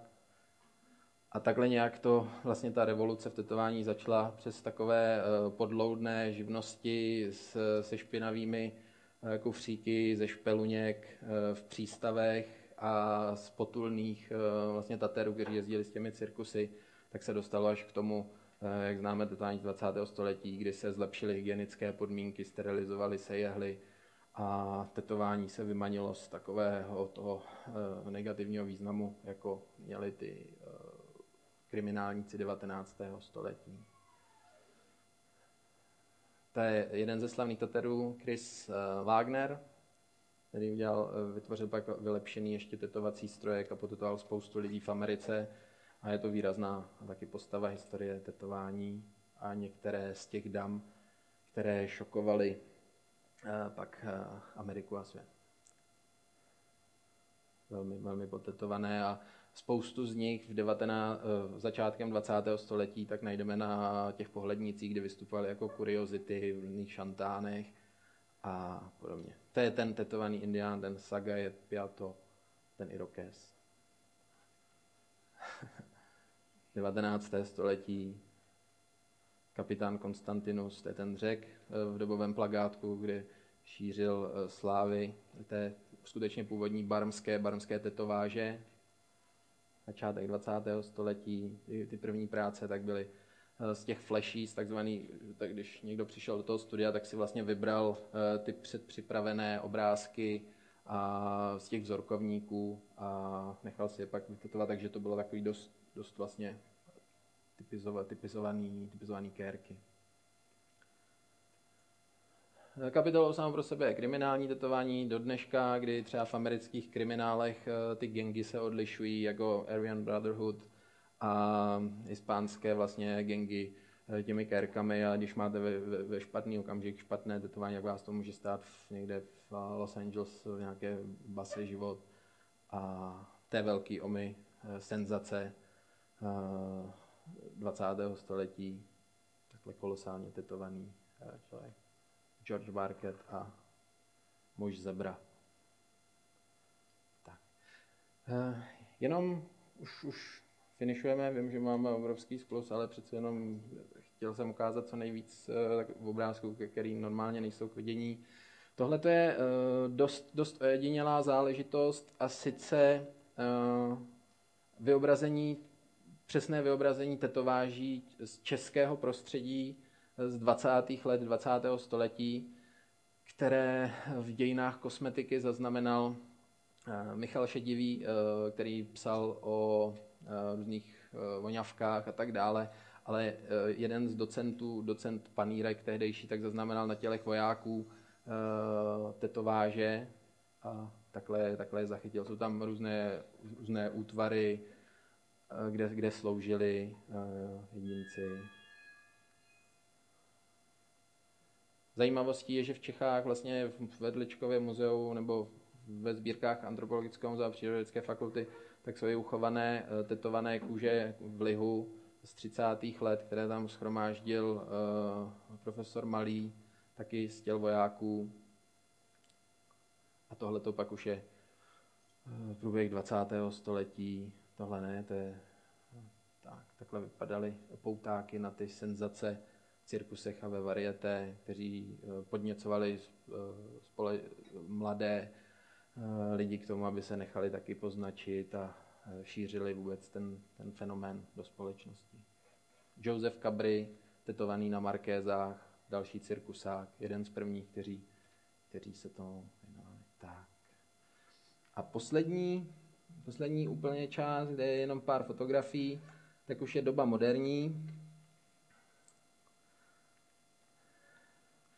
Tady máme pana profesora France, tutovaného, Eh, kde se opravdu už meze tomu, jak lidi se tetují, nekladou, nekladou a nápadům. Opravdu někdy člověk je šokován. Třeba tady tato slečna z Ameriky z 80. a 90. let tak toužila mít eh, na svém těle eh, penisy a má jich asi 150 po celém těle v různých pózách a v různých stavech potetováno. A další to je ten důležitý časopis, jak jsem ukazoval, eh, jeden z Modern Primitives z toho sborníku, který mezi vámi koluje, který, kde ti lidé ukazovali, co opravdu je možné a našli spoustu následovníků. Tohle je zajímavá fotka. Eh, ten eh, pán s tou hřívou, tak to je Ed Hardy, důležitý, důležitý popularizátor tetování a ten vlevo, ten Japonec, tak je Masaichi Fukushi, O něm se píše v té, má článek v té knížce o Japonsku, který je patolog a je vlastně patologem druhé generace, protože i jeho tatínek tak spolupracoval s tím Horiyoshim a po domluvě eh, s těmi ozdobenými lidmi tak počítali s tím, že až zemřou, tak vlastně dají k dispozici University of Tokyo, eh, té Todai, té tokijské univerzity, že dají k dispozici eh, svoje to horimono, svá, svá, svá tetování. A skutečně v, eh, na té lékařské fakultě tak dodnes jsou uloženy, uloženy ta tetování. A úplně poslední věc, kdy to, jak vypadá dnešní tetování, všichni dobře víte, tak to nemusím nic toho ukazovat, ale ještě si pustíme, tak ještě ukážeme z Japonska, kde Uh, tetování dodnes, dodnes je tabu, protože vzešlo z takových těch kriminálních kořenů a jak dobře víte, tak je spojeno i s Jakuzou a přímo Tohle je foceno v, eh, v onsenu eh, v Tokiu na, na Odaibe a je tam napsáno, že těm, kteří jsou tetovaní, je zakázaný vstup a dokonce i ti Češi, co tam, co tam jsou, tak říkali, že když měli malou, malou kérku, takže si ji museli překrývat, jinak eh, se, se do, toho, do těch lázní, do těch japonských lázní e, nedostanou. Takže a je to tam i v ruštině, vchod těchto tatuírovány zaprešen. Tak. A když už jsme u toho Japonska, tak si ještě pustíme rychlé video, jak vypadá ta eh, technika horimo, toho japonského tetování, protože skutečně je to eh, vynikající tradice japonského tetování a vynikající práce, velmi estetické a ten vliv na soudobou tetováž je, je, je neuvěřitelný s těmi velkými figurami, eh, s tím barvením a právě vlastně tou násadkou s různým počtem jehliček, tak, tak se vpichuje to tetování v Japonsku, tak se dělá na, na několik, uh, několik uh, sezení. Nejdřív se stínují, načrtávají se ty draci nebo kapři koj nebo mytické postavy. Velmi, velmi to bylo ovlivněno právě takovou novelou středověkou Suikoden, kde byli tetovaní lapkové a ti se objevují pak na, na těch japonských těch. A takhle se to propichuje. Trvá to, trvá to velmi dlouho, to zanášení, je to na několik sezení, předtím se pije čaj, hovoří se o tom, některá ta díla dostanou jméno a uh, pak to uh, nesou, nesou celý život, jak jsme viděli, tak i se můžou po smrti stát muzejními exponáty.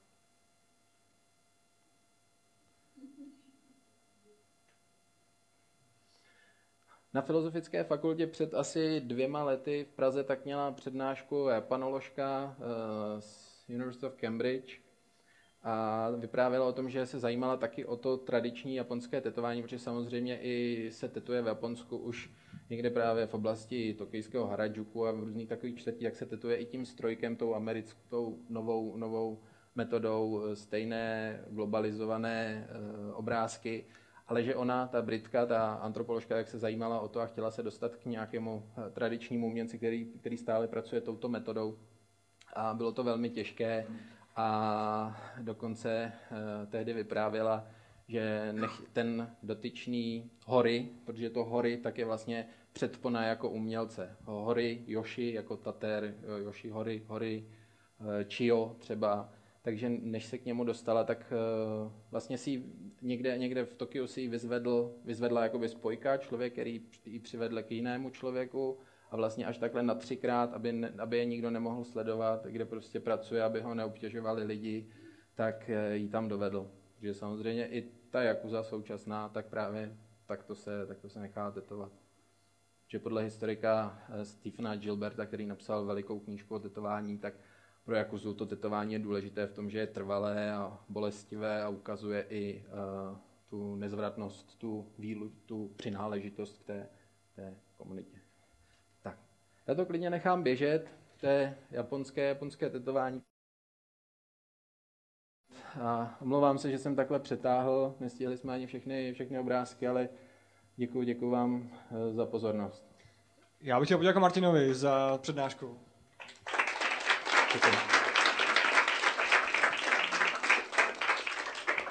A nyní je tedy prostor na vaše dotazy. Eh, jenom připomenu, že eh, můžete vyhrát eh, tuto knihu, jmenuje se Dějiny čistoty a osobní hygieny, což možná se docela hodí na to dnešní téma. A pojďme to udělat tak, že kdo bude mít otázku, tak se přihlašte a já buď vámi s tímto mikrofonem, a ne, pokud, pokud dosáhnu a když ne, tak vás poprosím, abyste přišli vy za mnou. Takže uh, rozmyslete, kdo bude první otázku. Já bych možná začal mimo soutěž. Ještě uh, už se hlásí. Martine, uh, ty sám máš tetování nějaké? Uh, nemám. Děkuji Takže jsi jenom teoretik. Já jsem jenom teoretik a bavím se o tom s lidmi a čtu si o tom. OK. Takže... Já jenom k tomu, k tomu jsem chtěl říct, že pořád jsem nenašel asi nějaký motiv i jako důvod, proč bych to učinil a, a jako nevylučuju to do budoucna, ale pořád ještě ne. Taky nějaký další dotaz? Takže další dotaz. Já jsem se chtěl zeptat vlastně na to, jaký důvod eh, člověk má k tetování, protože vlastně tady na Science Cafe neustále hovoříme o, o, o vědě a tak dále, jak vlastně mm-hmm. člověk, že humanita, jak jsme všichni nadnešení a jak jsme úžasní. A teď vlastně se dozvídáme, on ten člověk vlastně je docela divný tvor. A jak jste říkal, to, te, když se to dívám, jak jste říkal, to tetování, ono se, ono se taky říká, že člověk je, člověk je jediný tvor, který se zkrášluje tím, že si vpravuje tím se, tím se odlišuje od zvířat, že, ale ano, na ano. druhé straně, že on se tím neskrášluje, že jo, on to, no, to není hezký, že jo, až na ty, na ty no možná to, to japonský, ale nevím, proč bych měl nějaké umění nosit na zadku. Ještě, ještě po smrti by mě stahovali z kůže kvůli tomu. Ono to asi hodně souvisí, jak říkají psychologové, třeba s, tou, s tím kultem té bolesti, že člověk dá na, najevo, najevo to, že to vydrží a, a tak dále.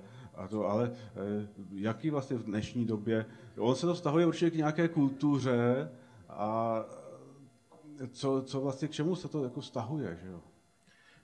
Děkuji za otázku. Těch důvodů je opravdu celá řada a zabývali, zabývalo se tím mnoho teoretiků, jak jste říkal, psychologů a antropologů i Eh, jedním z těch, z těch prvotních důvodů tak bylo určitě právě eh, odlišit ten přirozený stav toho, toho těla, který, který bylo daný, jako skulturnit ho a přímo třeba antropolog, tak Claude Lévi-Strauss, eh, známý francouzský strukturalista, tak říkal vlastně třeba u těch kaďuvejů, že kdo nebyl tetovaný nebo pomalovaný, tak se nelišil od zvířete, takže to byla snaha vlastně jakoby to syrové tělo nebo jako skulturnit a dát mu nějaký, nějaký význam Eh, které ty jednotlivé kultury tomu dávají různé, různé významy.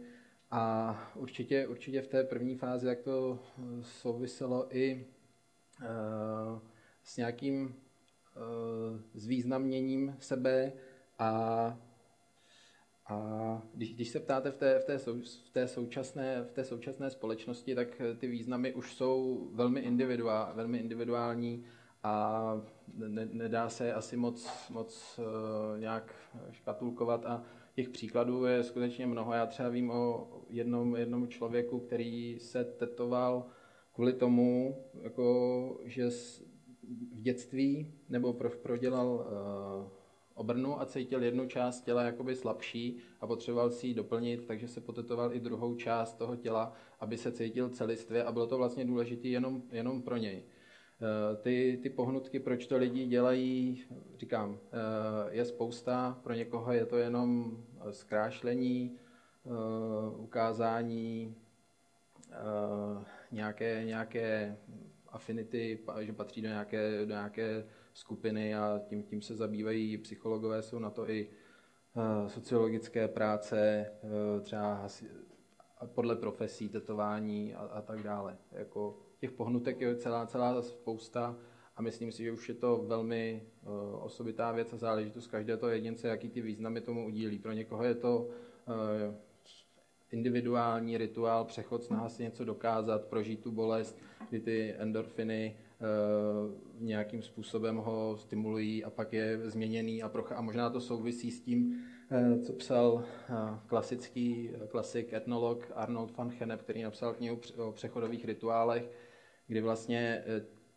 to tetování je ideální k tomu, že zaznamenává ten, ten přechod trvale a i přes ten bolestivý okamžik, přes to pouštění krve, přes ty eh, různé mytické významy, eh, tak, tak to trvale označuje, že prostě třeba ten jedinec prošel nějakou důležitou etapou v životě, tu iniciaci a právě u těch domorodých kmenů, tak to byl byl velmi důležitý prvek, ta změna toho bytí a památka na to, že to ten člověk dokázal a že se, se proměnil. Tomu patří i ta bolestivost, i ten eh, ornament, který má nějaké kulturně dané, dané významy a, a tak dále. Eh, dobrý večer, já bych měl takový hm, spíš možná komentář, uh-huh. ale je to vlastně i otázka, že právě eh, to tetování odráží Eh, tu danou kulturu, tu danou dobu. Dneska už zejména ta západní společnost je značně globalizovaná. Ty trendy se přenáší poměrně rychle do všech různých národů. Jedním právě ze zajímavých aspektů tetování, kterého jsem si jako všimnul, je, že se začínají tetovat i vědci vědeckými tetováními. Mm-hmm. A že to je takový zajímavý kulturní trend. Já jsem o tom četl mm, v nějakém internetovém magazínu, že třeba eh, nějaký, eh, eh, nějaký genetik se nechal potetovat a v podstatě to tetování, když se potom jako přečetlo těmi biologickými transkripčními faktory, tak z toho vyšly iniciály jeho manželky, že, že to bylo mm-hmm. i takové jako chytré, Říčky. že v podstatě se tam začíná projevovat, že to je vlastně odraz té naší kultury, to tetování. Takže... Rozhodně, uh, rozhodně. Uh, oni teďka, i, já jsem četl uh, loni, tak bylo to v nějakém sociologickém časopisu, uh, co souvisí s tím vědeckým tetováním právě někde ve Skandinávii, že i třeba lékaři a vědci tak se nechají třeba uh, tím, eh, jak, jaké, jaké třeba můžou poskytnout orgány a, a takovéhle věci. Jo. Takže že to berou dost zodpovědně krevní skupinu a, a že to je takový nějaký jeden z těch trendů, jakoby užitečné tetování vázané na to tělo. V Čechách, v Česku tak vlastně jedna doktorantka z fakulty, z filozofické fakulty, která se věnuje novým médiím, jako Facebook, Twitter, a, a tak dále, tak dokonce uh, experimentovali s vytetovanými QR kódy, takovými těmi, jak se, jak se uh, vy přečte mobilem a hned vás to přesune, přesune na internet.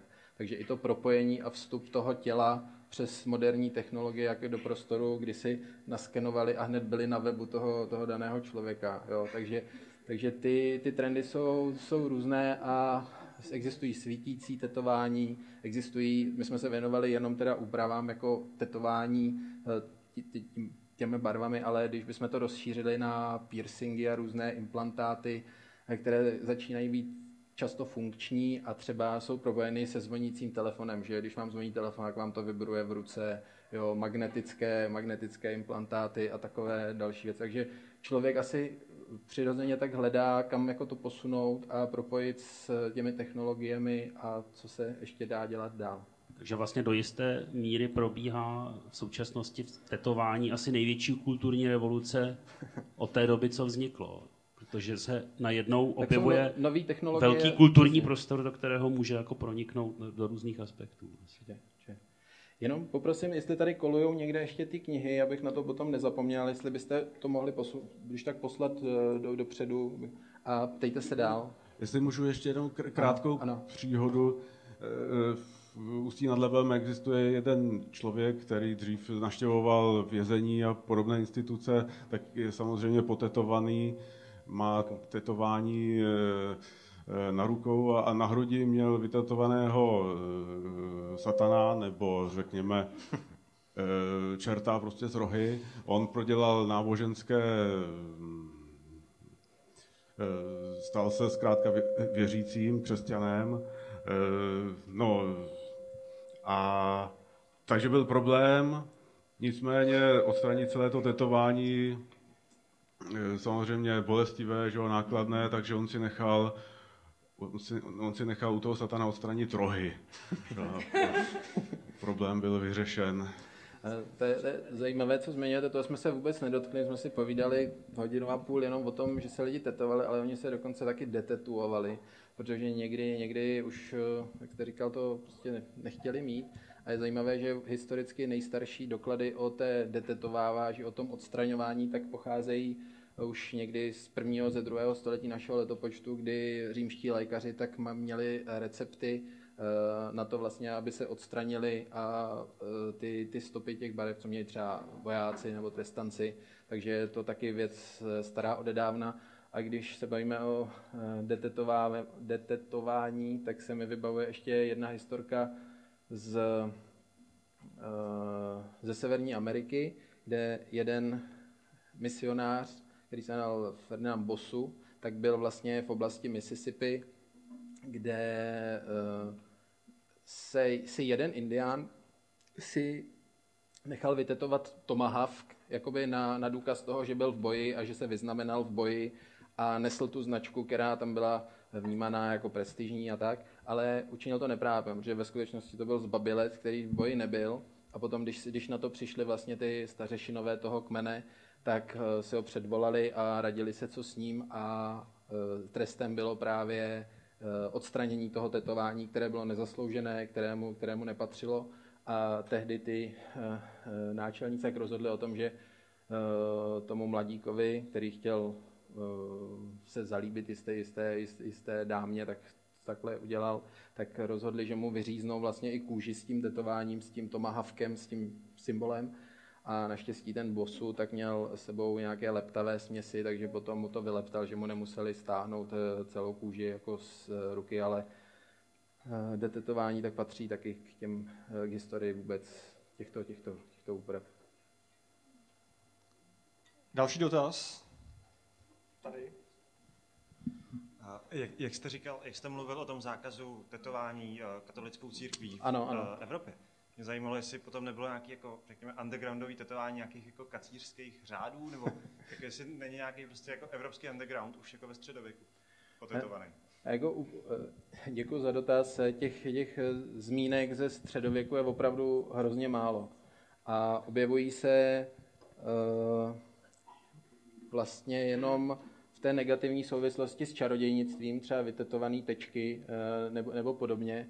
A potom někdy z 16, z 16. století v Anglii, tak je, což už jako není, není středověk, ale uh, objevovalo se pravděpodobně u, uh, u jako různých šarlatánů, kteří, kteří si třeba potetovali astronomickými symboly tělo a, a tak, tak to je jedin, jediná taková zmínka, ale moc, moc jich opravdu, opravdu není.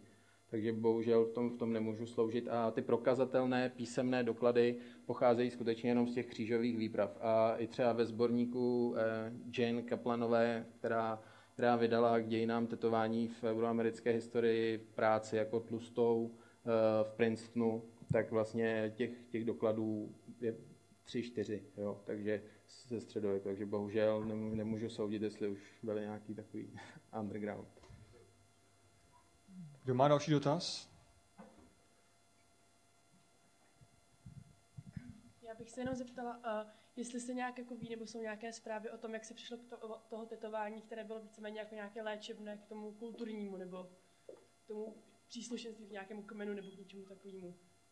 He, já, já, díky, díky. Já si nemyslím, že by se dalo najít nějaká, nějaký přímý vývoj, protože častokrát, častokrát tak to bylo spojený, jako ty, ty léčebné účinky a těch dokladů, kdy se používalo tetování uh, k nějakým těm terapeutickým účinkům, jak máme třeba i od indiánů spoustu a uh, třeba konkrétně s, um, i proti bolením zubů typicky, i třeba ty, ti inuité, tak uh, některé, některé z těch, tet, i když měli to tetování, o kterém jsem si povídal, třeba ty, ty brady uh, poznačené ženy, tak měly i léčivé tetování na rukou, které mělo léčit ty uh, třeba bolavé klouby a podobně, takže myslím, že se to tak jako doplňuje a neděl, nedělil bych nějakou striktní linku, dokdy to léčilo a dokdy, dokdy ne. Protože dokonce znám příklad i od Tatéra z Helu, nebo z karifikátora ze studia Hell, že za ním přišel vlastně člověk s eh, netradičním přáním, že byl vážně nemocen a že nějaký eh, léčitel na Slovensku, někde v Tatrách nebo v Roháčích, tak mu poradil, ať si nařízne tu bolavou část někde nad ledvinou nebo, nebo někde, aby eh, to místo jako stimuloval, ale on, si, on ten jedinec, si to, ten člověk si to nechtěl nechat udělat v nějakých těch nehygienických podmínkách, tak si vlastně to nechal jenom zakreslit a pak si to tady eh, nechal odborně sterilně udělat. Takže i v 21. století u konkrétního člověka byl tenhle ten jakoby léčivný terapeutický účel uh, doložen, takže bych to nějak ne, neodděloval, kde to končí. to už nevím, tak to už jsem se od té doby nebavil, takže nemůžu sloužit. Další dotaz? Tak já bych se zeptal do publika, kdo tu je tetován? Přihlašte se. Nestýďte se. Je tu někdo tetován? Tady kolega. A můžu se zeptat důvod? No, asi ne. Řeknete nám důvod? OK. Tak další dotaz. Má někdo? Máte jedinečnou možnost se zeptat ještě na tetování?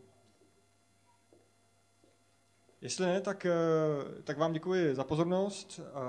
Martine, ještě, ty máš ještě jednu, jeden úkol, eh, dát jednomu z dotazujících eh, tuto knihu. Tak děkuji, je to, je to těžký, ale když to tak zpětně bavu, tak bych to asi ocenil tady kolegu, který upozornil na vědecké tetování a posun. A tady máte odměnu od Science Cafe. Díky. Takže díky. Eh, díky Martin ještě jednou za dnešní, dnešní Dík, přednášku. Děkuji za eh, Vám děkuji, že jste přišli na Science Cafe a chtěl bych vás pozvat i na příště. V Dubnu zase druhé, pondělí, zase druhé úterý v eh, měsíci 8. dubna proběhne zde v kavárně potrvá Science Cafe. Tentokrát přijde profesor Zdeněk Strakoš, matematik. A tématem nebo název jeho přednášky zní o matematice výpočtů, zlatých telatech, jediném skutečném geometru a cestách tam a zase zpátky. Takže myslím, že se máte na co, na co těšit.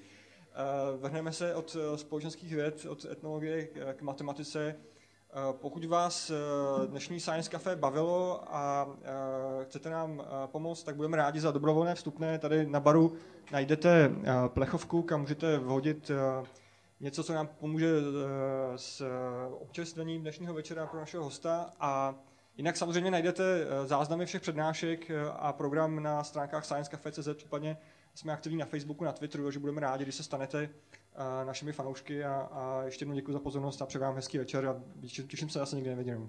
Děkuji. Děkuji.